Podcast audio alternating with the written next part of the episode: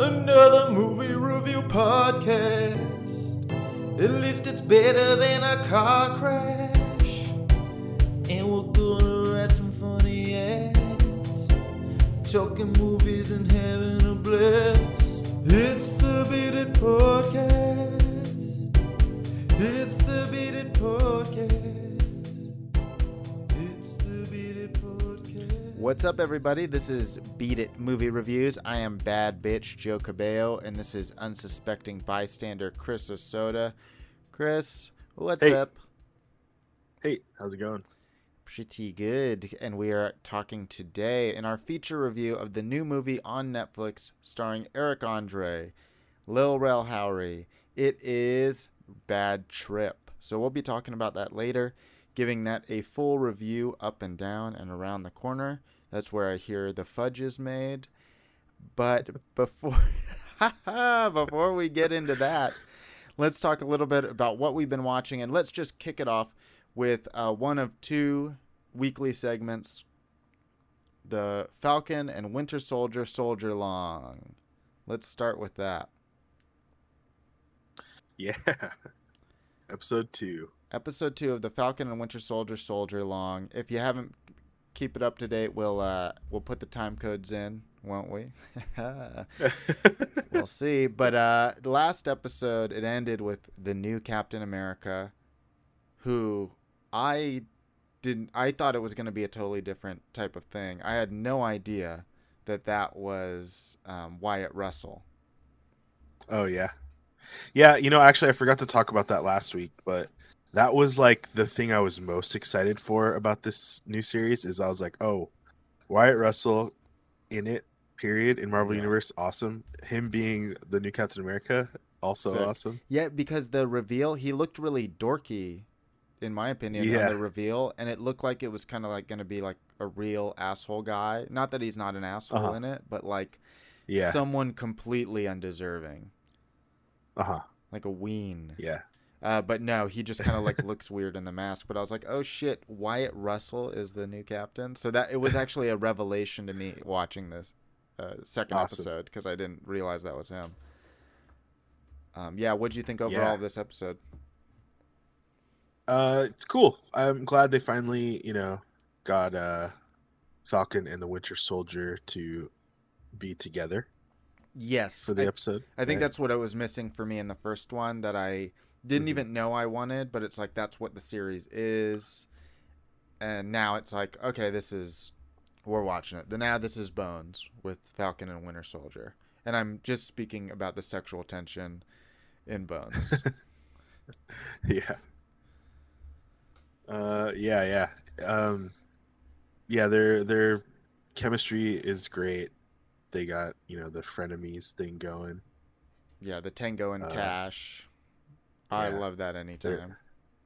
and the the fact that they're just both jealous of each other's friendships with Captain America. Yeah. Yeah, so Like, it's he's my best friend. No, he's my best friend. it's so pure and even their argu- their main argument in this of him giving up the shield is so based Uh-huh. in pure purity of like no man that's so important to cap what did you why didn't you yeah, why would you do that? He's like, you. I would have taken it, but he chose you over me, and you fucking said no. Fuck you. yeah and he's like because i'm not worthy yeah that's just so it is Yeah. it's adorable Yeah, uh, so i had a lot of fun with the episode for a lot that interaction and then you add the layer to it of um the new Wyatt Russell's Captain America and Blaster Mhm. is that his name? Blastar, Star uh, Morning Star. Morning Stars, I think. Black Star. I, I think, it was Black Star. No, it was like uh, gosh, Battlestar. Sorry, Battlestar. So sick that he, because I don't know any of these characters really. Like I'll look them up later, but like how he Yeah.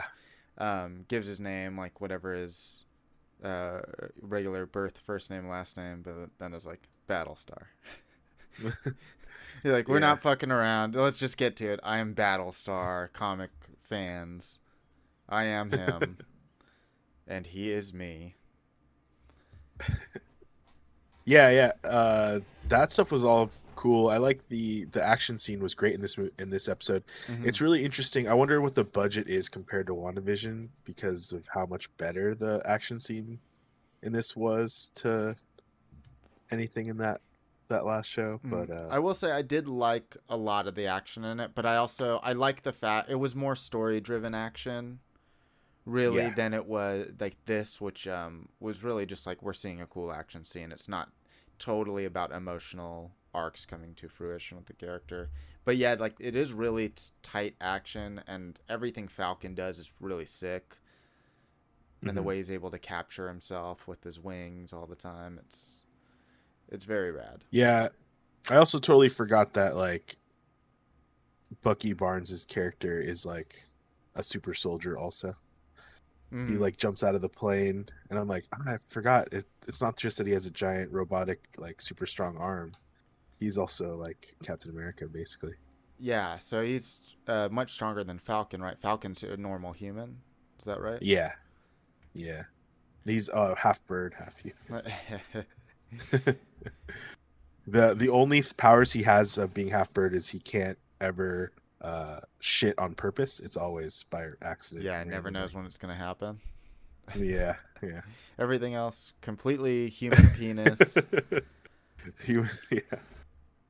Uh, one thing I wanted to talk about for that episode was the therapist was cool with them interacting with her. I like how she gets them to listen to her by snapping her fingers. And I thought that it would have been funny if they told her like, "Hey, don't please don't snap around us. It's very triggering." Mhm. yeah. We, we both were, We were uh, there. erased from reality when the last person did that. Please do not do that. That was a Uh, fun the scene with the, the therapist. Um, just to go back to, to her for, for a minute, it felt like, and I don't know if she's been in the show at all, like or in the movies even. You know, could be like just two minutes even talking to Bucky in a movie. I don't know, but it felt like she's like, I'm in a Marvel movie for one scene. I'm really gonna eat this shit up and have fun. Yeah. Yeah. Yeah, she's just like Yeah, definitely. Uh there's what the hell was I gonna... Oh yeah, okay, so there's like the scene where right before they get brought to uh the jail where they get arrested or the cops like are bothering them. Yeah. I was kind of confused at that part cuz were the cops there to arrest Bucky? I'm not sure. So there's there's like a couple moments in this episode that are very heavy-handed. It seems, and Uh-huh. it's like racial politics, which is fine. I actually like uh, agree with the points it's trying to make, but they also feel very Yeah. odd. Like when the kid Uh-huh. says, "Hey, you're Black Falcon," and he's like, "What are you, Black Kid?" Yeah. And uh, I'm just like, okay, you threw that in there. It did make me like the character a little bit more, but um, Uh-huh. just felt a little like okay i see what you're like you're addressing the fans it seems with Mhm. this scene and then you have a scene where the cops come and like it's obviously a mirror to society and how um, black Yeah. people are treated by the cops and often when they're the ones asking for help getting arrested so Yeah, it, right. it felt like okay is this here just for that mm-hmm. because it was so clumsy the thing that I'm just trying to wrap my head around in that scene is I'm assuming what was happening is the cops are just shitty, right? And they see the white and black man arguing, so they immediately stop their car and come out as if anyone's being aggressive when it's just people having a conversation. Yeah, arguing but and then which i guess is the point right? Because they're like you know oh, is, is there a problem here? Do we need to arrest this man? But then if that's the case i just can't believe that they would be like do you know who this is? And they're like oh shit that's sam wilson. Oh and this is bucky barnes. Oh we're fucking dumb. But then the cop goes hey i'm just gonna run this guy's name through my system real quick. Bucky barnes the avenger. Uh hey actually bucky there are warrants for your arrest like really he really takes the time to run his name through a fucking system It's so like that's shitty. more damning and shitty of him to do like uh, ultimately that like it's a you got you know who they are and now you're gonna go over that and yeah yeah, why? Why? And they didn't they weren't doing anything wrong. So like, there's no Yeah. reason to Yeah. To even It's run so- their name. Yeah. It's yeah. it felt really That's- clunky. That's why I was like, oh, is it that they were there to arrest Bucky specifically? Because that would be the only way I would re- reason. But then at the same time, they should know that that's Sam Wilson then if they know that's Bucky Yeah. Barnes. Yeah. So it's like either way, that guy's a fucking moron. Yeah, I felt like that's you're such jerks, and at this point in the scene, it's not trying to play you like a jerk, like at the beginning of the scene. So like, I don't, it felt Yeah. a little like, let's inject this cop thing when they just needed to get Bucky to jail somehow. But uh, yeah, I don't know. That felt a little muddy, but it also the show feels light enough to have those muddy moments. Like, you know, Yeah. when you watch WandaVision, you feel like there's something very special and like uh, almost like a marble statue. You're like, okay, this is like it needs to be perfect. But this just feels like, okay, we're going to get some episodes every week. It's just some pulpy fun. So I feel like I Mhm. don't mind if it's a little cheesy and and that. I don't know if you get Yeah. a similar feeling. Yeah, yeah. It because like you were saying, it is more like a buddy cop uh, storyline. So it's not supposed to be like a family drama focus. Yeah, right? it, it just it feels like um a Bones or yeah. you know like a cop procedural, like the Lethal Weapon series. Yeah, it basically is the Lethal Weapon series where I think Yeah. someone may have died The superheroes. I, I forget. Oh but, uh, god. Um, but yeah, overall, uh, I forget how the episode ends. Do you recall? Um, Um, oh, ne- Zemo. I just, they go to Zemo. Yeah. Right. Yeah. Uh, the the one thing about Wyatt Russell's character is like, I understand. Everyone knows. Oh, U.S. agent. This character who's like basically going to be like evil Captain America or whatever, or not necessarily evil, but he wants to be like they're setting up the character to be like, oh, I'll do anything to protect the country and live up to Captain America, which seemingly will inevitably con- include him doing something like getting a serum, a quick fix to to be better, quote Mhm. unquote better, and then really being a shithead because of it. But I just would like appreciate if he just was a good guy. Yeah, because like that's unexpected, you know? yeah, because like he's definitely brash, but he's not really being any worse than our heroes are. Falcon. Yeah. and So I Who- think he's who are has room. constantly dismissive of him. yeah. and he's trying to be like, "Hey, I respect you very much," and they're like, "Fuck you, Yeah. you'll eh, never be Cap." And it does it makes sense in this this world that they would be that way uh, and i think with Yeah, wyatt russell this probably this next episode will really start to show us what direction he's going to go because i think he is Mhm. still at that point where he's on equal ground of being a shithead with them Mhm. but it's like okay if he's is worse and worse than we know yeah, he's he's going in that direction. If he's better, who knows? Maybe that they actually will come around. Um, but I'm Mhm. excited to see where it all goes. yeah. I think the last thing I want to talk about was just the flag smashers, the scene where they're fighting them on the on the uh, trucks. Yeah, I'm just curious, like, are the flag smashers previously military? Because just because you get a super soldier serum doesn't mean you're going to be good at fighting.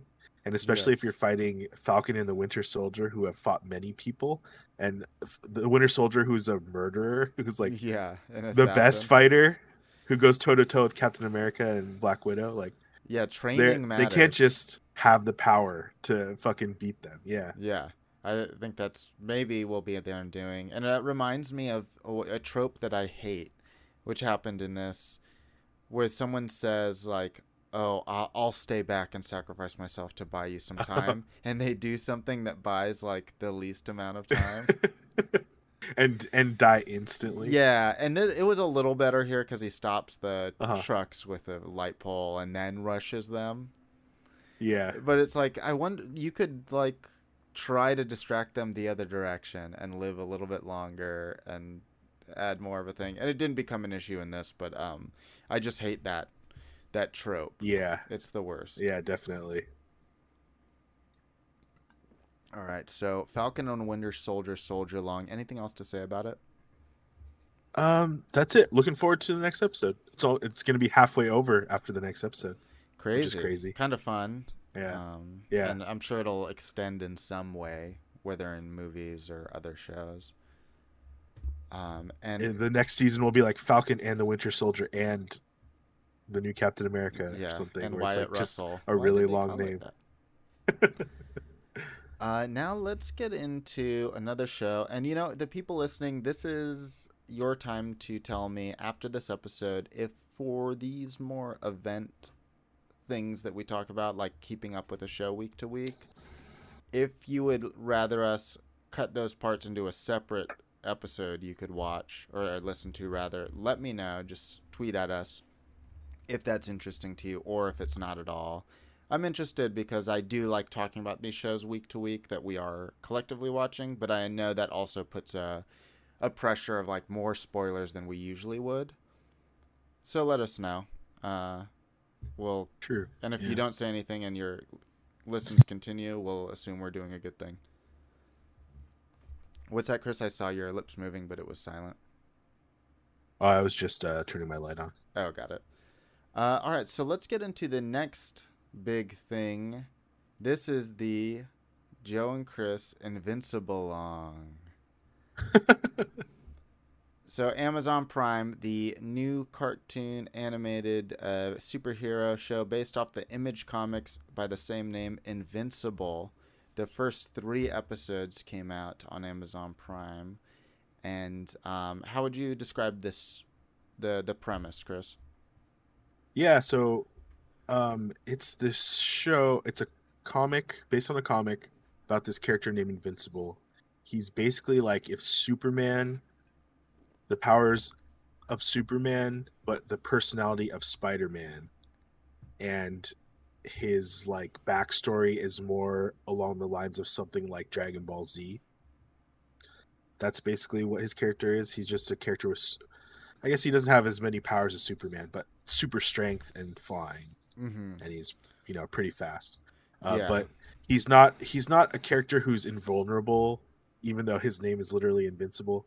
Um, he's not like Superman, where oh you have to have kryptonite to hurt him. It's like he can be beaten by other very powerful people, but you know he Yeah. has to uh, get lucky or find a way to beat them. Yeah. So um it's yeah, it's based on this comic that ended a couple of years ago, but it's actually like I think my favorite comic series that I've ever read. Yeah, I've kept, Which hasn't kept been up many, but- early, and I forgot how far I got into it. Um, pretty far. I want to say past hundred issues or something like that. I, if I guessed, um, feel Mhm. like there weren't hundred issues, but I just No, remember. definitely I remember uh, having huge files of it uh, that I'd read on digital. Um, and yeah, I really liked it. But to bear in mind for everybody, this comic came out 10 or started 10, 15 years ago, somewhere like Yeah, yeah. I, I started reading it 15 years ago, I think, when I was like 18, but it had been out for a good amount of time before that, maybe like a year or two more. Yeah, and what I find really interesting about this is it is a, uh common, almost a commentary type series on superheroes. You know, it's not Mhm. just another entry. It's really, and it's hard just to make another entry in superhero comics or stories without being incredibly referential. But I think it Mhm. sits somewhere along, uh, not quite the boys in its um, like it being a critique of superhero culture and things like that. It's not quite Yeah. that, but it is somewhere in that realm where it can't help but kind of uh, comment on what's come before it and find Yeah. ways to twist and turn to not exactly be that. And for that reason, I find I found the show a little.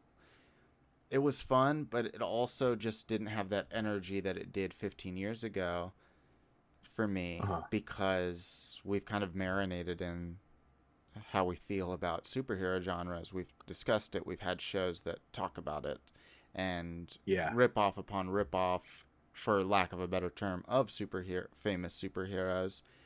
And it's kind of like how uh, Bloodshot, what happened with that and other comic book movies, they end up coming out and feeling dated because they're based off a comic book that was actually like picking up on the zeitgeist of a decade and a half earlier.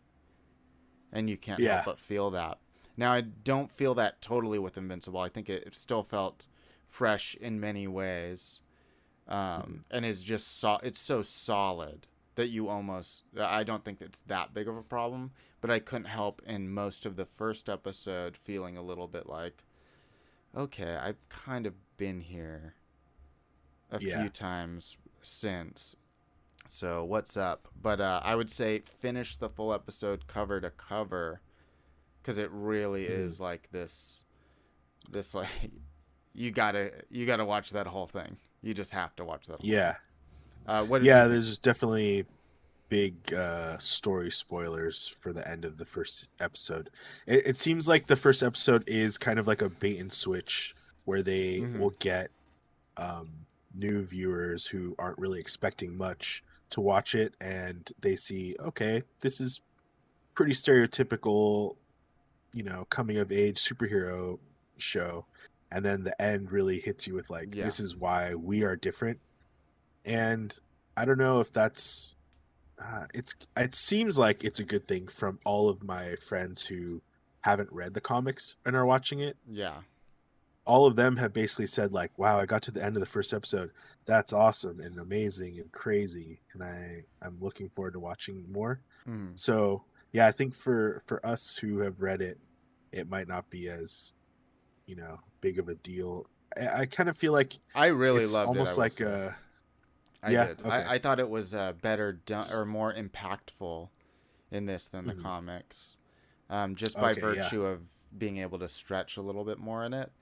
Uh, my problem Mhm. with it more comes with the fact that I think it's the episodes are forty minutes or forty five minutes, something like that. yeah, they are. Yeah. I could I could see somebody um, giving up on the show or just being like, oh, I'll take a break and finish the rest unenthusiastically, not Mhm. knowing that like no, get through the whole episode, then you'll you'll want to get to these next episodes. It'll lock you True. in. Um, Yeah, people watch and like that- that. Yeah, and it seems like uh for the most part people have been for word of mouth, people all the people like I was saying that haven't read it but have told me they liked it a lot, they're telling other people like, "Oh, you have to see it and watch like the whole first episode Yeah. and then you'll you'll know if you like it or not." Uh, but I think part of the appeal, I think it just seems like a good time for this show to come out when it's Robert Kirkman's own story, who wrote Walking Dead, Mhm. And that is like this huge success now too. That like it's an easy get for all of those fans. I feel like, and the thing with Kirkman's writing is what's fun about it is it always feels like you think, oh, that's like here's a situation. How would you handle it the most rational way you, yourself? And that's usually what happens in the comic where you're like, oh, that's smart. I would totally do that, or I could see myself doing that. It's not like a Mhm. you know ra- weird, random, out of left field kind of thing, except for obviously the story turns. But Crazy. Yeah. But yeah, it's like- built in. Yeah, it's smart It's- characters. and it also works i think for a lot of people today that are fans of anime a lot of different anime where you know character deaths happen and there's these big fights and it's all Mhm. really crazy it seems like it will mesh perfectly with that crowd Yeah, I, I would say so.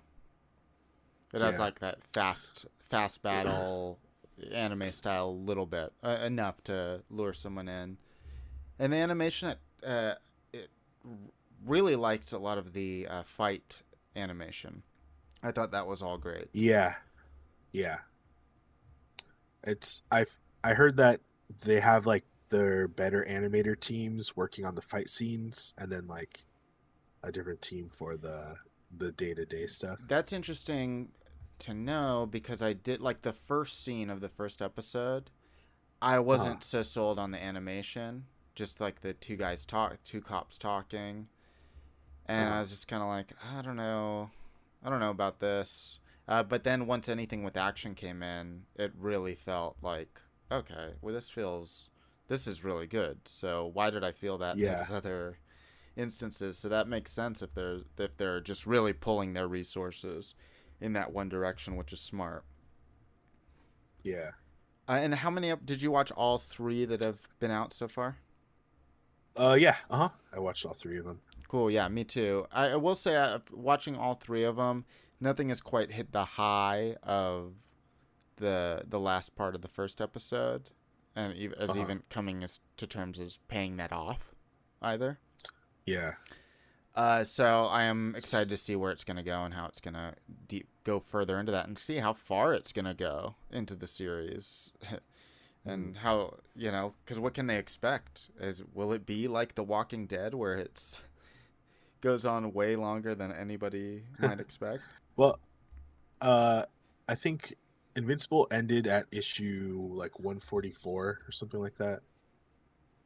So I don't think it's gonna have as big of a problem as The Walking Dead for like going on too long because Walking Dead just finished pretty recently. I think like last year they Mhm. ended it completely uh, with a great line from a character saying we are the walking dead and then he looks directly in the camera uh, but really that did happen uh, yeah. but anyways um, yeah i just i'm excited because this is like the first series that i've like religiously followed that has been adapted to something that i can be like you know like people were fans of harry potter or game of thrones or whatever yeah, you know, and then they see it come to the this big screen and they're like, "Wow, this is amazing." Um, so I'm excited about that. I'm also I I just think it's really cool. All the voice actors are really great. The cast is like oh, it's great, top notch. insane. Yeah, Yeah. Also, it's cool that they've like made Mark Grayson like half Asian. I don't think he was in the comics. it never seemed that way. At least. Not that I remember, and it's it's interesting just even thinking back to that time of 2009, 2008, where we were probably both reading it around that time, and it also it didn't seem as much of a conversation as well, like casting in that way, even in comics. But I wonder with, Yeah. with it like it wouldn't have made TMZ, you know, talking about it or something. Like it wasn't that big enough Uh-huh. for anybody to even, uh, nor was the conversation big enough for that. So I don't remember. I would Mm-hmm. be interested in going back to the comics uh, period. I remember them being Yeah. incredibly red. the amount of Yeah. red in this comics is beautiful. Yeah. Yeah, the art in the comics is really great. Uh Ryan Ottley was like the main artist for 90% of the comic. And he's he's his detail is so good. But yeah, it's like they cast Steven Yeun and uh, Sandra Oh as his mom. So I feel like they're like, well, why not just make his character Asian? It's not going to change anything. you Yeah. know?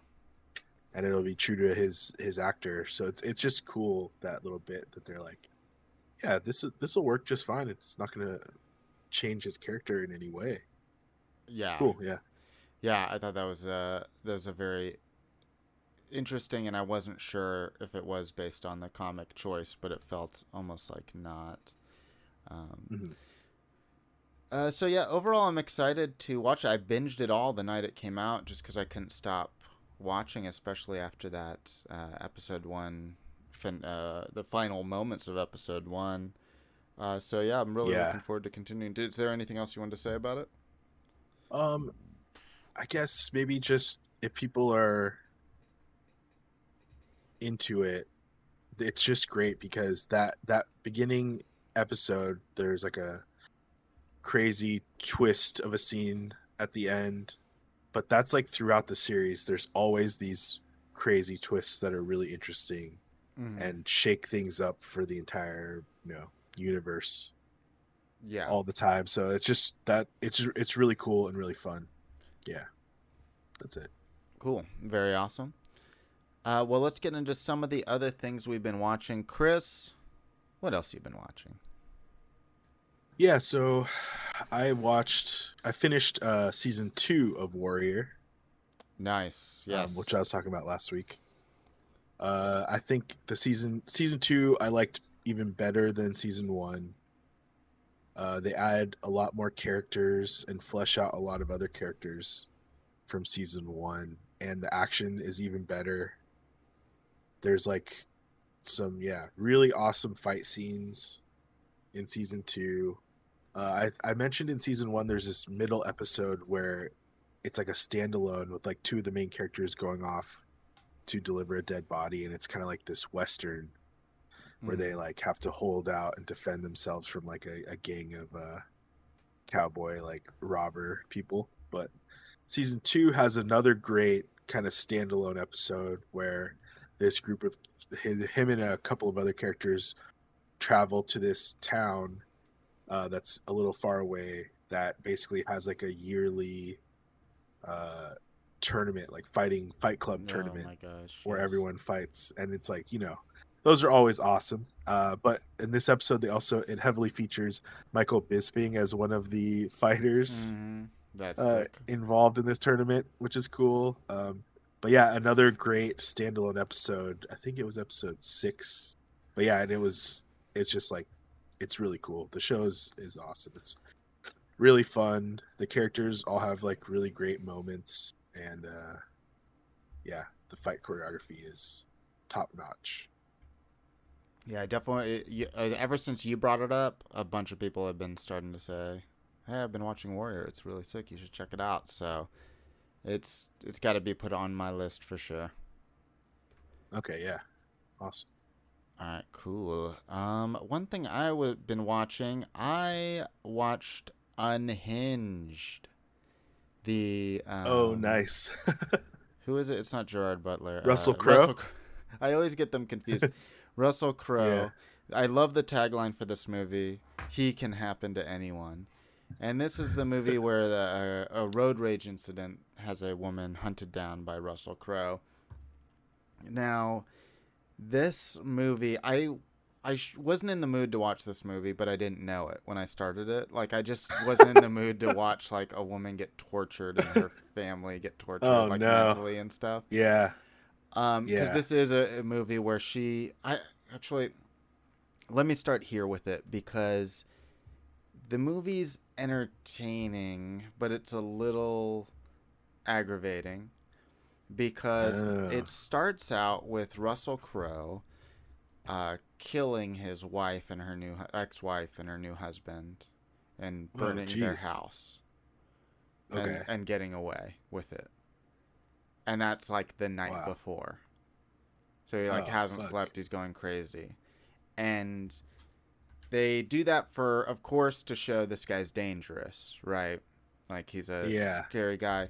But they also do it to really make you not like him because the main character is a flawed woman, but you really don't like her. Like she really reaps what she sows.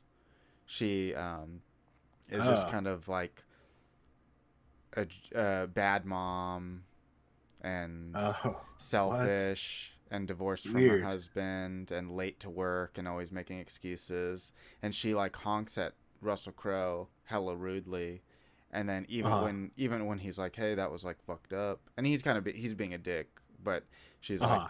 he's like hey we could just say we're sorry and then that's it and she's like fuck you. So she really like asks for it you know by being such a rude person to Russell Crowe. Uh and all he did uh-huh. all he did was stay at a stop si- a stoplight too long. So she was honking at him aggressively. Why why would they call the have the tagline be it could happen to anyone and then make the main character unrelatable Yeah, it, it, that's the problem with it because what it what it's doing is serving a, a good script function uh, theoretically of giving the main character a flaw, and it's Uh-huh. like her selfishness that has caused this thing that is now he's gonna like hurt the people in her life along with her too. Um, uh-huh. but one that's not relatable and two like how do you fix that over the course of the movie like it so it doesn't really Yeah. get fixed so i'll tell you the the very ending so it starts with her Uh-huh. honking at what's at russell crowe for being at a stoplight for too stop sign for too long and she just lays on the Uh-huh. horn goes around him you know is is really a rude way to go where it could have been a he even says a courtesy tap a little. Uh-huh. he's like you could have done yeah that uh, then at the end, her and her son are driving, and they the light turns green and they start to go and a car runs the red light and almost hits them Uh huh. so they have to slam on the Uh-huh. brake and she's about to hit the sign but or the the horn and then she stops and her son goes good call Oh no. and that's the culmination of what she's learned no Oh, that no. person deserved to get honked at yeah. you shouldn't have honked light. then now you should have honked so you learned Yeah. not to honk right still but it's it's really infuriating because No. and usually I think there was that Halle Berry one where she's chasing someone who abducts her son. Yeah. Yeah. And that movie's really good and really tense cuz all the all that it really like okay, someone protecting their son. That's all Yeah. you need period. But I think it's even Yeah. like based on like oh, I didn't get I yelled at him. You know, I left things Uh-huh. wrong. You know, that's that's enough. Like I left things Mm-hmm. the wrong way. But when you're like, no, this woman's a selfish shithead and everyone in her life thinks so and she got them killed. So what does she learn? How does her life get better Uh huh. after this movie? Oh. So there's other people that die in the movie Yes. besides uh oh He goes after like her friends and family. oh my god. So he's that like you know it's hilarious that they would even show him killing his wife ex-wife and her new husband before because it seems like it would have been more interesting if you don't know well how bad is of a person he is I- beforehand. I, think so too, but I think they did it because the um the main character is so bad or is so unlikable to start with that they're like, okay, if we're Uh-huh. gonna give him a flaw, her a flaw, we need to make this guy really unlikable. So r- people Huh. really need to not be rooting for him to go after her. and Yeah. I wouldn't be surprised if him killing the family that was um, like a reshoot. I wouldn't be surprised if that was the case. Like they're Uh-huh. like, hey, it doesn't really work because you want him to get her. Yeah. like, okay, let's go see him kill someone, then we'll be all right. So the movie after like. I the last 30 minutes of it I watched skipping like through with my cursor uh-huh. cuz I was just kind of like I'm over Okay. this. yeah and I it's just just gonna wanna be more of her friends dying Yeah. and nothing of her doing anything to redeem herself And as a just character. So, what are some of the things that she does that makes her a shit person? Because from what it sounds like, how you're describing it, it's like she honks this horde at this guy, but she deserves deserves his relentless attack. It she certainly doesn't deserve to be attacked. But right, like right, yeah. he gave her an out, like this Uh-huh. big s- And she was just Yeah. like, "Fuck you" yeah every time, basically. yeah. He gave her plenty of outs after she had done the rude thing, and even though he was being he was certainly being a creepy guy. I'm sure like a lot of people might be listening to this and being like, no, he's a fucking shithead, and he's being a shithead talking to her. Yeah. But it's also like your son's in the car. Listen, my child is in the car. I will eat shit all day. That way, that person doesn't sure. hurt the child. yeah. yeah. right. So Interesting. Yeah. it's it's Is there a part? I f- I feel like it would just be cool if like they didn't show him killing the wife, but then when he's talking to her, like you should have uh, give me a courtesy honk. She's like, "Fuck you," and then he just is like, "I killed my ex-wife and her husband yesterday." Like you just oh, what the fuck?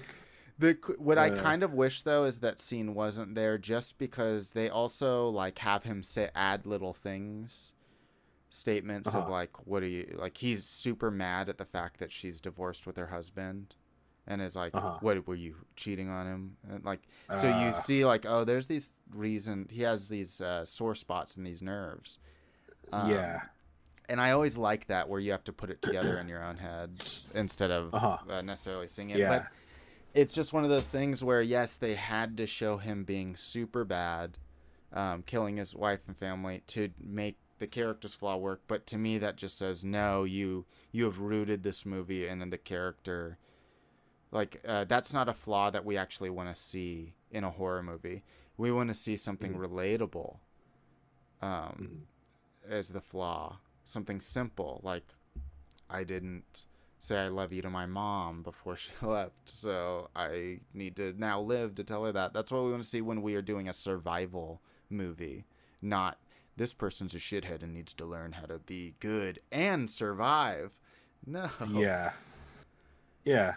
That's so unrelatable. It's like it could happen to you. You're like, no, I would I'd be a nice person. Yeah, I'd I wouldn't I'd give him a Fuck you. courtesy honk and I'd accept his apology. Yeah. And probably wouldn't honk. Most people wouldn't. He was there for a really long time, uh, but the, still. Oh yeah. Um, but yeah, that's unhinged Cool. with Russell Crowe. um, yeah, obviously I did a 99 cent rental. Uh, you could probably watch it. With, Okay. I wouldn't. I don't say it's horrible, but um, if I was a little bit more in the mindset, I'd probably find it just fine. But not being in the Ah. mindset of it definitely allowed me to look inward a lot more. Like, what the fuck's wrong with this movie? Um, so that's unhinged, unhinged. All right, Chris, what else have you been watching? Uh, yeah, so I watched one other thing besides our main movie this week. That was this movie called The Empty Man. The I Empty don't know Man. if you've heard of it. I don't think so. Let me look it up. But uh, please tell us what it is. Yeah, so it's this horror movie. Uh, it's like a thriller, crime drama, thriller horror movie. I feel like it's less of a horror movie, but it's advertised like it's just pure, like a pure horror movie. Okay. Uh, but it's basically about um, this cop, ex cop, who's looking for a missing girl.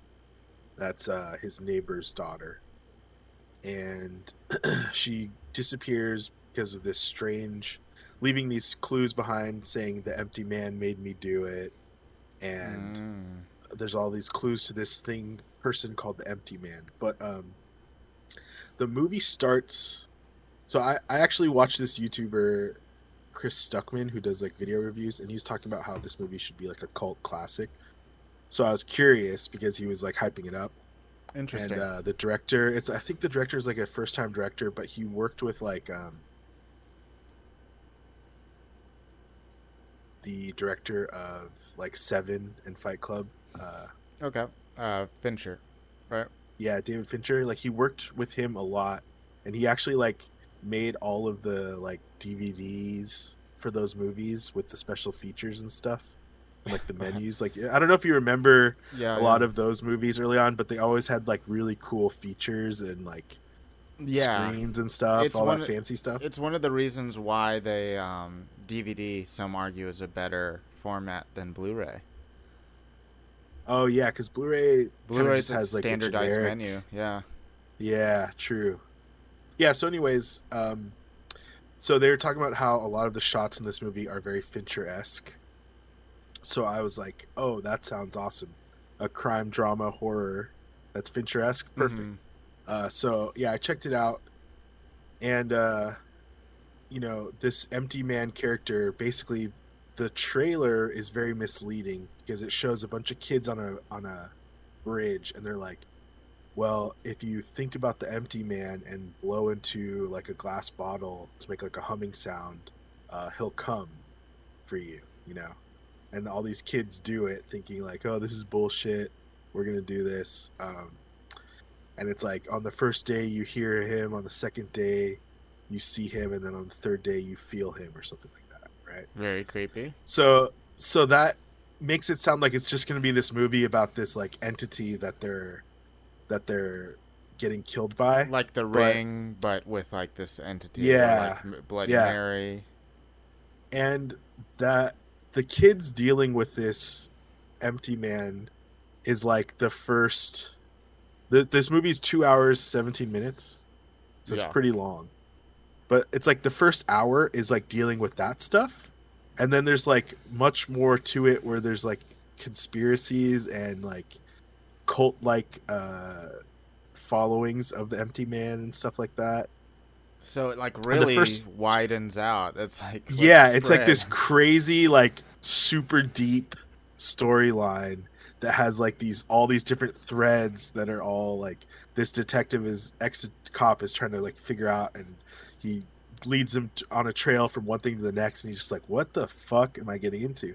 And uh, the first 20 minutes of the movie is like this entirely separate story about these four people that are like climbing a mountain in some you know mountainous region in uh like Himalayas or you know something similar to that. Yeah.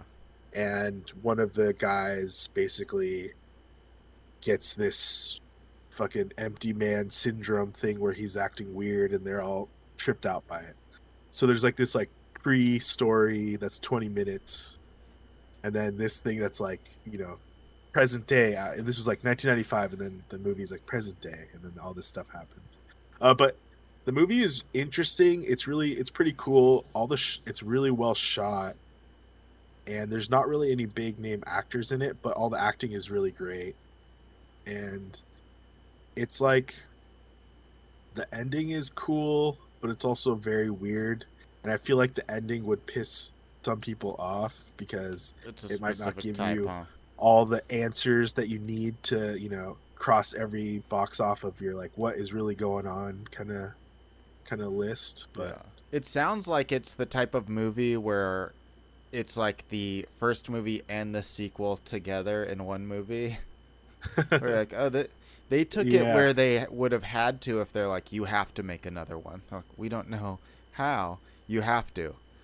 Okay, I guess we'll go conspiracy, like the the conspiracies of the this empty guy. This empty guy. yeah, Like- it's a sequel just called The Empty Guy. The empty guy loved to party.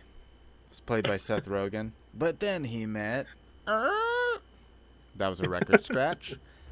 Um. So, what say you to the call that it is a, a cult classic? What do you? Why do you think? And could you repeat his name, please? Say his name. Uh, repeat it uh, for everybody. And where do you think he was coming from with that? And do you think he's right? And in what ways?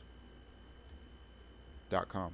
Uh, yeah, it's ultimately pretty cool. I don't. I mean, I think it's a cool movie that I would recommend to my friends, but I don't think it's for everyone. So, I feel like if I re- recommended this to most people, like half of them would be like, "That was probably my, a waste of my time."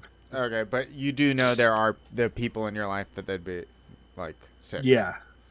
Yeah, there's there's like a couple scenes and one specifically in the middle that's like really awesome hmm and I think that alone is probably makes it worth watching because it's like very creepy. I feel like the the movie the horror elements of it aren't very strong, but there are a couple in it that are like very strong. Okay.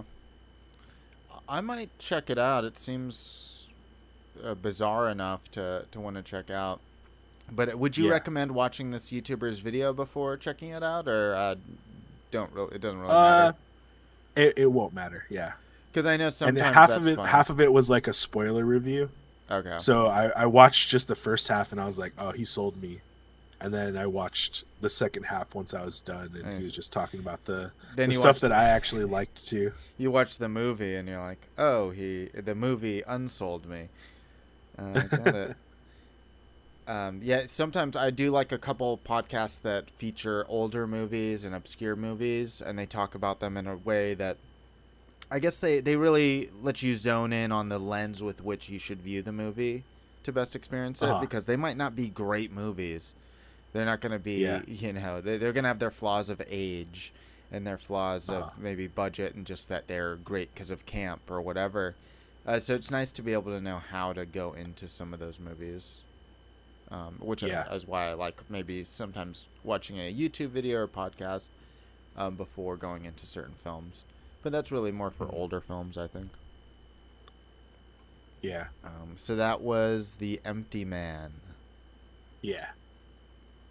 And as for me, I watched uh, Korean movie night this week was out, The Outlaws, and this is uh, a movie about this is a Korean gangster movie, uh, and I always forget uh, Ma Dong Suk's uh, in it. We've been like turning it into just him, uh, his movies for the Korean movie review Sick. podcast. Had to give someone who had joined us a primer on who he is and how he's basically the Korean Rock. Uh, so this uh, is a Awesome. crime movie of a you know gangster is taking over the town in a really violent way, so the cops need to go and figure it out. Um, and really it's it's interesting. It's not so much of a there's nothing too special about it, but it's basically one of those here's a bunch of here's a great cast of people you know doing the gangster thing. And just Uh-huh. we could all uh, we could all relate to that in American films. You know, like let's put Brad Pitt, Leonardo DiCaprio, Awkwafina in this gangster movie, and we're like, okay, that's reason enough to watch a gangster movie. So I wonder how much of this movie, The Outlaws, is a little bit of that, where it's like, oh, we just want to see Ma Dong Suk and uh, it's some of these other people whose names uh, fail me in a gangster movie. Uh, but that being Mhm. said, it felt a little middling. Uh, it fe- it felt really fun but forgettable. Okay. So I had a good time watching it, but it, I didn't have any great takeaways from it. Um, and that's the Outlaws. I think it came out in 2017 or maybe 12.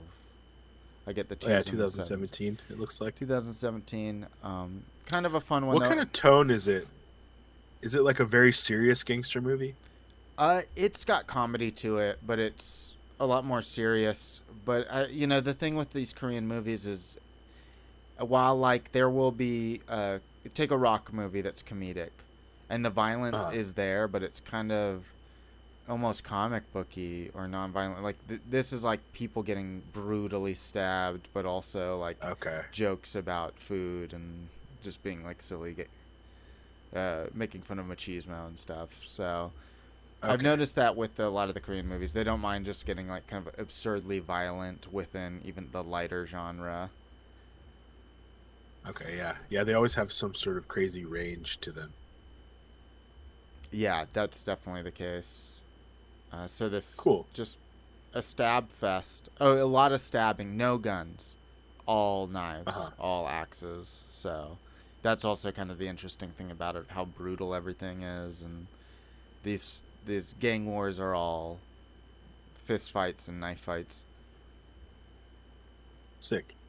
Um, but that was the Outlaws. Check it out. Um, as for me, I've been watching just the Ms. and Mrs. reality show still, uh, and also the Marriage and Mortgage show I've previously uh, talked about. Finished both those shows up. Couldn't recommend them enough for reality stuff. Um, but more or less, that's all I've been watching. Um, so, what do you think? Should we get into our feature review of Bad Trip? Yeah. Definitely. All right, let's talk about it, everybody. Bad Trip, uh, directed by Kitao Sakurai, who is also a longtime director of the Eric Andre Show and uh, created by Eric Andre. This is a mix of scripted buddy comedy road movie and a real hidden camera prank show following the outrageous misadventures of two buds stuck in a rut who embark on a cross country road trip to New York City. The storyline setups shocking real pranks. That's all from the IMDb page. Uh, this movie, uh, I can't imagine if you've seen the trailer, you'd forget it.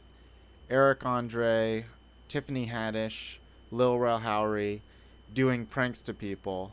Uh, you'd probably seen the pink car in a, a lot of the trailers for the pranks. Uh, this comes from a long line of movies that are prank slash story movies. You got Bad Grandpa. You got uh, Action Point. You've got, of course, all of Sacha Baron Cohen's work uh, that is similar to Mhm. this. Chris, what did you think of Bad Trip, and what kind of food do you think it's like? I it's you know what's interesting is this movie was supposed to come out a year ago. It was supposed to debut in a film festival, but it was right when COVID hit. Was that so maybe they South canceled by the Southwest? festival. I think so. And then it was supposed to come out in theaters on like in April of last year, and that also was canceled. And then Okay. Netflix picked it up for a digital purchase or for digital uh, distribution. But the other thing was in April of last year, it was accidentally posted to Amazon Prime streaming for free, or for with Amazon Prime service Really? they posted it long enough that people ripped it and then by the time it was taken down there was already digital rips of it on like pirating sites Oh wow. and so and it was like you know the HD version, so it wasn't just like a shitty cam. It was like oh, we got this straight from the source. Uh, and I I wanted to watch it, but I also wanted to support Eric Andre, so I was like, I'll just wait till it's on Netflix. Yeah, And you're a big. it's crazy Eric that Andre it took fan. them a year. Yeah, yeah, definitely.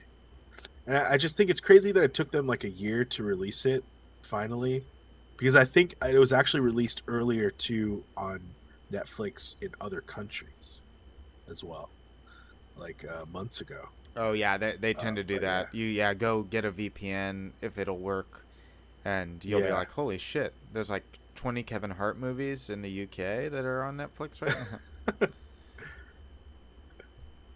Yeah, you're like, damn, the UK Netflix sucks. it's only Kevin Hart movies. uh, no, but yeah, so I'm just surprised that I haven't heard more people talk about it because I absolutely loved this movie. hmm and I just am surprised no one was like, or you know, I'm sure people were on the internet, but no one that I know was like, "Damn, this movie is fucking awesome," you know, classic Eric Andre, Yeah. so good. Uh, but yeah, I really, I really liked it. I thought it was hilarious, and I, I don't know if you remember, but you know, uh, a couple months ago we reviewed the Borat Two movie Yes. and my main critique of it was that I felt like they didn't have enough of the reactions from other people that where they become characters in the movie, you know, which was what was great about Borat 1 was he would have these interactions with certain people where you were like, "Oh, this person is lovely." Like this person is elevating this movie and they don't Yeah. even know that they're doing that and it's great because it's real. And that was such a a big thing missing from Borat 2 and this movie has that again and that's why I liked it so much is cuz it it had the pranking people is like secondary to the their actual reactions and them being real people in these crazy scenarios Mhm. where they're just purely reacting but you're like oh that person is really trying to help them that's so cute and you know Mhm. f- great like what a great person to Yeah. Yeah. try to help these people that they think are prison inmates or in a car accident or you know Yeah. gonna try to kill each other it's like it's it's great yeah uh the food i would choose i think i'm gonna relate it to a food that i just had this week which was um, i don't know if you're familiar with benihana fried rice but it's like one of the greatest foods ever made right yeah. And I make a really good fried And- rice, and theirs is far superior. Yeah. Yeah, so I mean that's pretty well known, but what I didn't know that I found out this week is that Benihana has a spicy version of their fried rice. And so what this movie to me is like you already had your Borat where the movie is like perfect. But then you didn't know there's a spicy version that makes it even more perfect. hmm And that's what that is what uh, Bad Trip is. Very nice. Very nice, as they say. uh, yeah, we're gonna have some similarities. Uh, one because I really love this movie as well. I'm not as big of an Eric Andre fan as you are. I know you've seen him live. Uh, Mhm. watched the show th- throughout. Um, not not a fan of him, but just not a, a huge fan. And you know, I've been a little trepidatious of the pranking genre of movie. Yeah. I've loved some of it. Like Action Point, I thought was fun, but not a very good mo- movie. Like I just thought the the Uh-huh. pranking integration, or stunt rather, for that movie, um, was fun with it. Borat two, you know, I really didn't like. I don't really remember Borat one or some of other Sacha Baron Cohen's work, but I don't. I remember it feeling more like sketches to me than what this Uh-huh. movie feels like. Which, as the IMDb description is, it's very much like this is a buddy road cop, a road cop, a ro- buddy road comedy. Yeah. Like it is completely, and it's also a prank movie. And the way Mm-hmm. it balances the, those both is so much better than it's the apex of the prank narrative movie to me. yeah. None other have done it as well, and it it's several things at once. This movie is at, at once a prank movie integrating those things, but it's also a um, a parody of movies. Like Uh-huh. the way they'll have characters like do the typical movie conversations or staring off into the the distance when they see the person they love. And how Uh-huh. awkward that is in a movie. You get to see it yeah, that's so true. in real life. So it's not only this prank, it is like this weird using prank methods, getting a parody of a movie tropes. Uh-huh. And you're seeing like kind of like, oh, how would people really react? Which is an interesting movie, and movies have done that before. Of, hey, what would actually happen if an action movie they rolled the car? You know, like the other Yeah. guys is essentially kind of playing in that territory. Um, so this Uh-huh. movie is doing is juggling all those things and being, and that's what's keeping it so interesting. I thought it was like in within the first two minutes, I was cackling, and I was like, oh, I'm loving this. You know, you're just like in it right away. It's so funny. And I just can't believe how well they balanced the narrative with the pranks and made, like you said, the people they're pranking into characters. And it's a movie that's Mhm. incredibly sweet.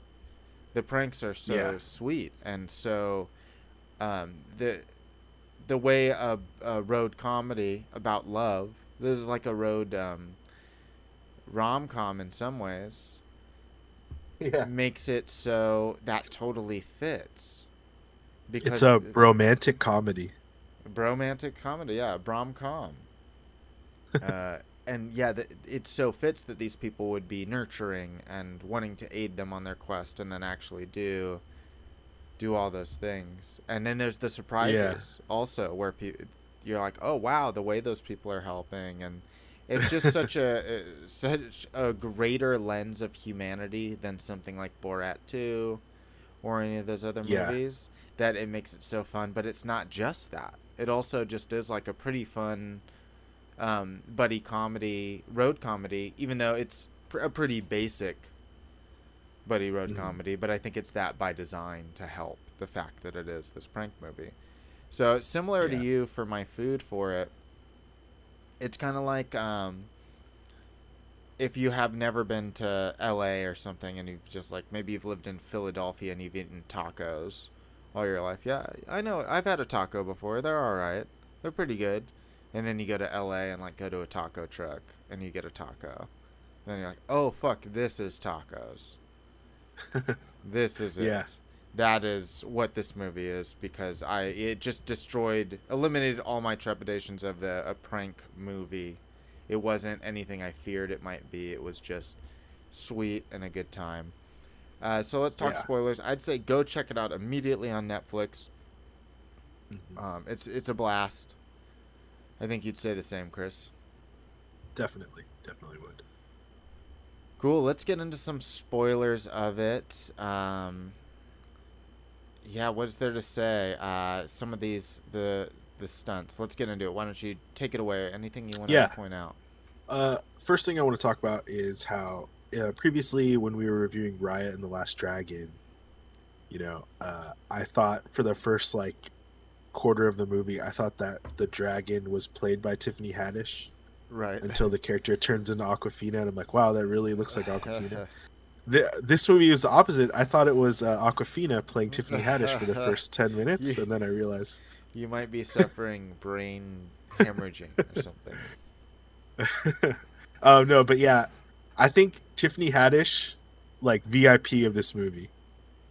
Oh yeah, she, I just I was blown away by how ballsy she was, and just was like, I will fucking scream in public. I don't give a Mhm. shit, and it was so funny. Oh, Uh, she did it. And there's a worry there too because she is such a big star. I think they did a good job at, or w- one, she did a good job at her physical performance, and 2 Uh-huh. just the dress, the tattoos, um, kind of like because I think at this point, she is glam.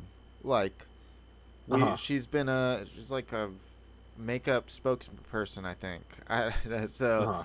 Um, I think at this point she's definitely such the opposite of what her character's portraying, and just her body language. You even see when she goes into that restaurant, everybody they know, they know who she is. Like not Tiffany Haddish, but they know who that character is, and they're on Yeah. edge. They're like, oh fuck, like that that person we know. We've met them at the party, Yeah. and we know what kind of trouble they bring.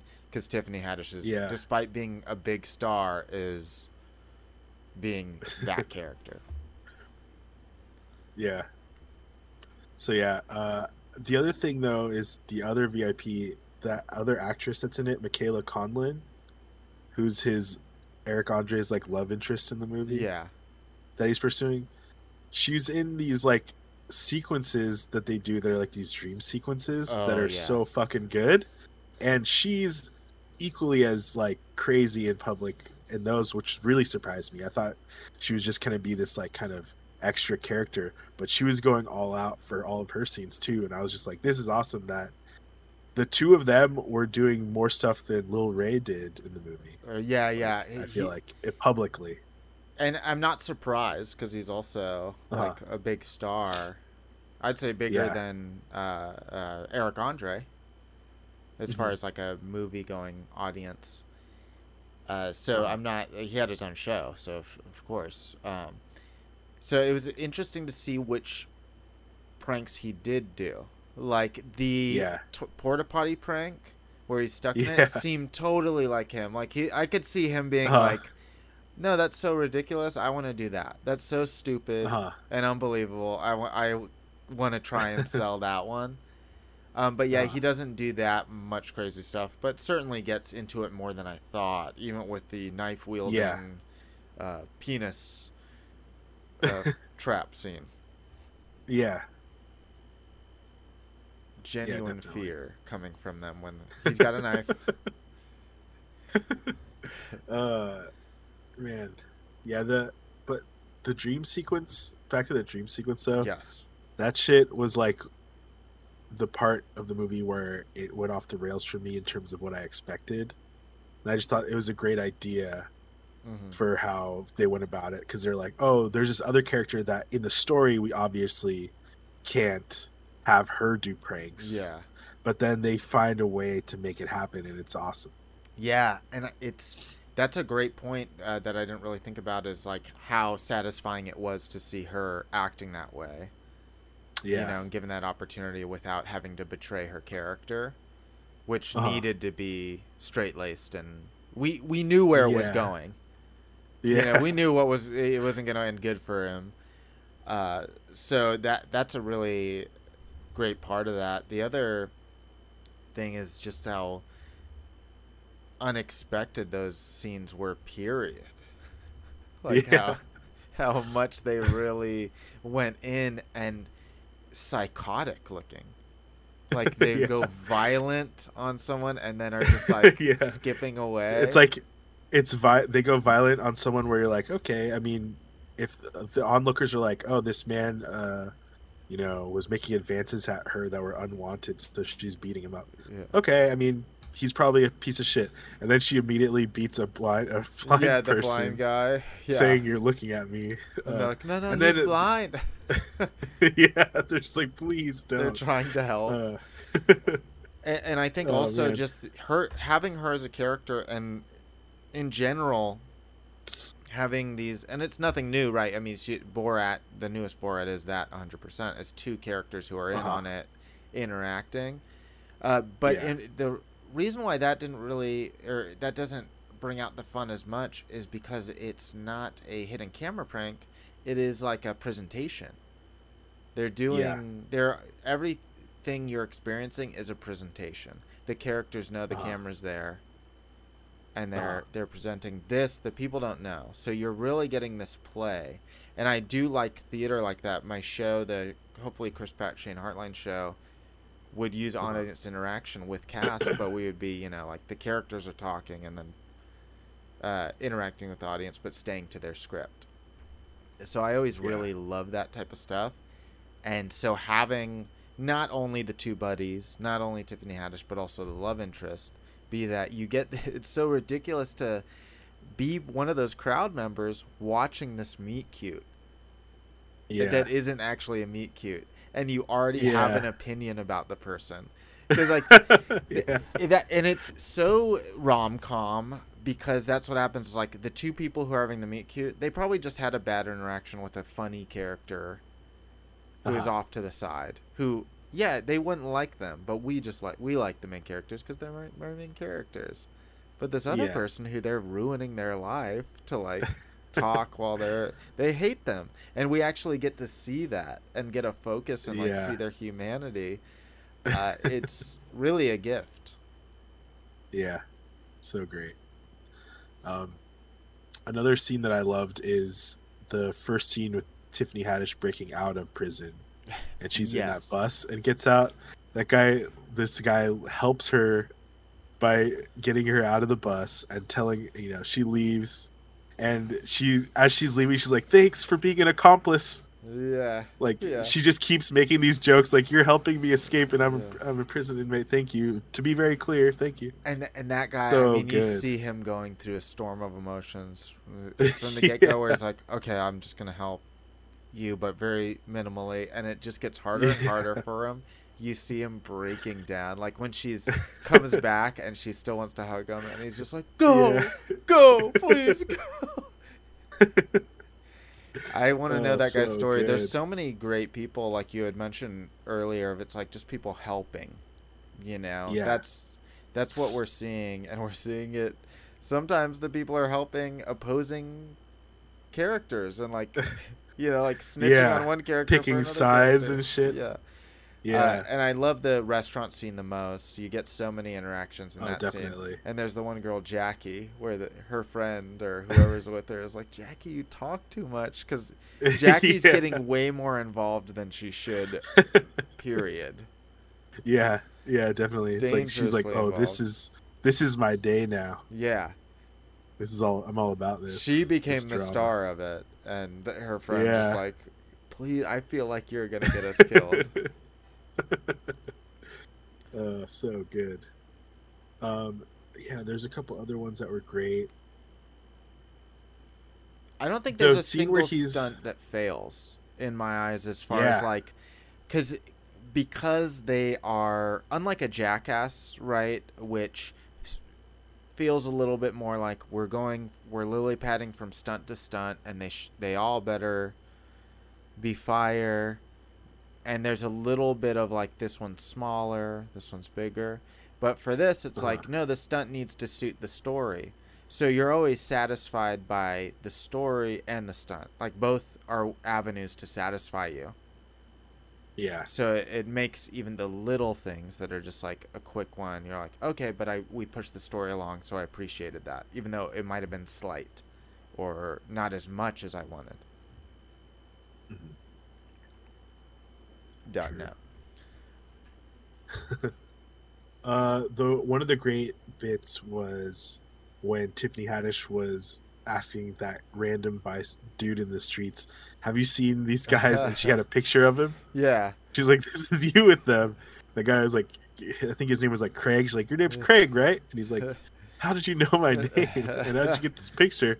It's just so great that it seems like the prank was they had must have had the producers talk to that guy and use like a hidden camera Yeah. and then someone with a laptop just real quickly cropped him into a photo and they had like one of those photographic printers with Yeah. them or something but like the guy's face when he she shows him the picture he's just like what the fuck yeah.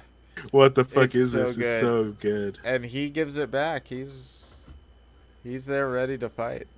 yeah he just he- she amps it up and he's like on her level at all times like screaming right back at her which like, is don't yeah know." is not the case Yeah. anywhere else so it's Yeah. so fun that it, yeah we get to see it once and uh, it doesn't feel dangerous for her at the same time Yeah. Um, the scene where Eric is looking for Craig or for Bud, his friend, and he's just looking at random Yeah, people yeah, that yeah. all kind of look like him. I wonder how long they filmed that. yeah. It, it felt like it wasn't that long. It's just like somehow there's just a bunch of people that look like him. yeah like enough to, for it to work and it it's just another one of those things that where it's that's a a, a tropey scene that you see in movies and now we get to see what's the actual reactions from people Or most people are just like, huh? And then like move on. But then there's that one guy that stops. He's like, uh, everyone's got a friend named Buddy, I feel like. Yeah. has a conversation with yeah Uh, oh, back. Sorry, I wanted to talk about that dream sequence one last time. Yes. My favorite bit in it was when they get married in front of some random audience in a park. Yes. Yes. they take turns making out with the the guy who's uh The officiating priest, them. Yeah, or whatever. Yeah. So good. Just every bit where Eric Andre kisses another guy out of the blue in public. Like he's done that before on his show and it's always it always gets the best reactions of people like, "Whoa." And yeah, and it's I just yeah, because like it was just inappropriate. Period. It's not even a homophobia Yeah. thing. It's like, yeah. what is this? We came to this wedding, and this is like the kissing Yeah. is too much. Yeah, it's it's so funny that all those people they must have been like, "Hey, uh, we're doing this wedding, but you know, certain people didn't show. Would you just like to sit down and watch just the real quick thing where they're getting Yeah, you know, we're taking pictures, so we need to or whatever, yeah. full, yeah, And the people are like, "Oh, sure, I'd love to see the two, these two people get married. That'd be lovely." yeah. And then they're just like, "What the fuck is going on?" and that's where this i don't mind the the pretense that they're the people are there for in general the way i did with uh, borat 2 where I had a big issue Uh-huh. with the pretense of like okay why are we getting these and a lot of that was because the condemnation people had of the the prankies where people Yeah, like, oh, yeah Borat 2. I mean, half the people in Borat 2 that they were pranking are people where you're already like, fuck these people, like who cares? Because it would always be like these kind of these area, these places where they're already like, I don't know, they felt like well like the Christian, they were prepared to dislike them or something. the abortion guy or whatever, Yeah. you know, like anti-abortion guy, whatever it was, I, I forget. But yeah, it there was like an overall disdain of working with the people you're work, uh, the subjects. yeah, I, I don't know, it just didn't work. And then th- this, no, it's not that. It's so opposite. yeah. Uh, the, another great one was the army recruiter that he talks to. Yeah, Uh, it's it's great. And the the older man on the bench, that's Oh, that yeah. starts the whole musical sequence. Like yeah, people the like musical that. sequence. they're getting the uh, the typical movie scene from normal people. Like they are Yeah. allowing magic into people's lives, and especially with that musical scene. But even like that, that army recruiter is like, dude, I just had a magical moment with this guy. He came and like he was acting fucking crazy, so, and he gets to think that for a moment, you know, and Uh-huh. like inviting that magic is really great, especially with the musical. the musical is just like, can you imagine how shitty and weird it actually felt without the music overlay? Yeah. That's true. Fuck. Um, and then so the the final gag in the movie is that they do white chicks. Oh yeah, okay. So they're Right. talking about it the whole movie, Yeah, and yeah, And that's the it- payoff. it's funny because I think the DVD case that they show briefly is them later in the movie. Because it looked 'Cause- uh, wrong. Yeah, Right. because I was like, that doesn't look like the cover of White Chicks. Yeah, it looked like a bootleg or something. You know, Yeah. like there's something. It looked like a porno of like version. uh, so yeah, a little weird, Yeah. but yeah, I thought that was so ridiculous, and it's like it's a movie that is so stupid it earns that. You know, Uh huh. you're just like, yeah, this is dumb. Like, And Tiffany Haddish dressing up like a man too is so good. going to whatever party they're at, and like it's so reminiscent of that Borat party where they go to and have like the yeah, whatever weird dance, but it's like without any Yeah. of the disdain for any of the people there. You know, and there's something just different about that. There's a certain like level of like, hey, here, it's a bunch of white people, and they w- yeah, there's no black white people, here, but it is like, it's not coming from this really uh antagonistic place that the Borat was. either. Yeah, well, like they even show like there's that woman that they meet named Kitty, and they're like, "Oh, hello, Kitty, meow Yeah, meow," yeah. and you know they're they're palling along with these people, yeah. which is great. Yeah, this is a movie I would watch again with someone, like even like if Andy actually wanted to watch it tonight. But uh, she looked up a few times because she was watching something on her laptop, and I think one of the times Uh-huh. was the makeout scene with the priest in the wedding, and I'm just I'm cackling. She's looks up because I'm cackling, so I think she saw that and the Chinese finger trap penis, mostly. So Oh, we'll see. man. that- because it is like it is that it is a bunch of crude humor, but Yeah. I think if that's not the thing that's most uh, interesting about it, it's really these human moments of kindness that are Yeah. throughout it, to where it is like this super gentle movie. Mhm. Yeah, the guy when they get in the car accident, that guy's just trying to mediate their fight and Yeah. like helping them out. Like, Doesn't come on, man, he has a concussion. He's not thinking right, and you're just like, wow, this guy's really going all out to help these people. Yeah, he's really putting himself out there, putting his day out there for this. Yeah. That's quite amazing. Yeah. Um, yeah. Any other final thoughts about the bad trip? I think that's it. That's it for me. All right, very cool. Well, let's get into our sequel ideas for Bad Trip. I mean, I think we would. I think uh, Jeff Tremaine, I think, was a producer on this Jackass fame, Yeah. um, as well as as I had mentioned before, uh, Kitao Sakurai, be, directing it, who's directed a bunch of Eric Andre stuff, so knows how to work with Eric Andre, knows how to do this prank style stuff. I think like Mhm. please just make more of these of any Yeah. kind. I would love to see them continue to ape genres. Like let's see a Wedding Crashers or like wedding version of this movie. Um, that would be my idea for a sequel. Like maybe Lil Rel is getting married, so it's all the Oh. like marriage stuff, like um, Yeah. that type of More rom-com. weddings. More weddings where they kiss the uh, officiant. Yeah, maybe that's all I want. Yeah, that's I agree. Like I just want I want them to do a movie where Tiffany Haddish is interacting with them too. Like the whole Like time hanging instead out, of being yeah. like a, a separate uh party. That would be great. It's like the get some other typical thing actors where they're all friends, but now there's someone even more bad than Tiffany Haddish. Yeah. that's- that type of Yeah. Exactly. Uh also they could they could do a bad trip versus bad grandpa. thing. bad trampa. Don't call it that. yeah, it would be interesting to see some crossovers, but uh, they'd probably ruin it by the creative teams involved in those other films.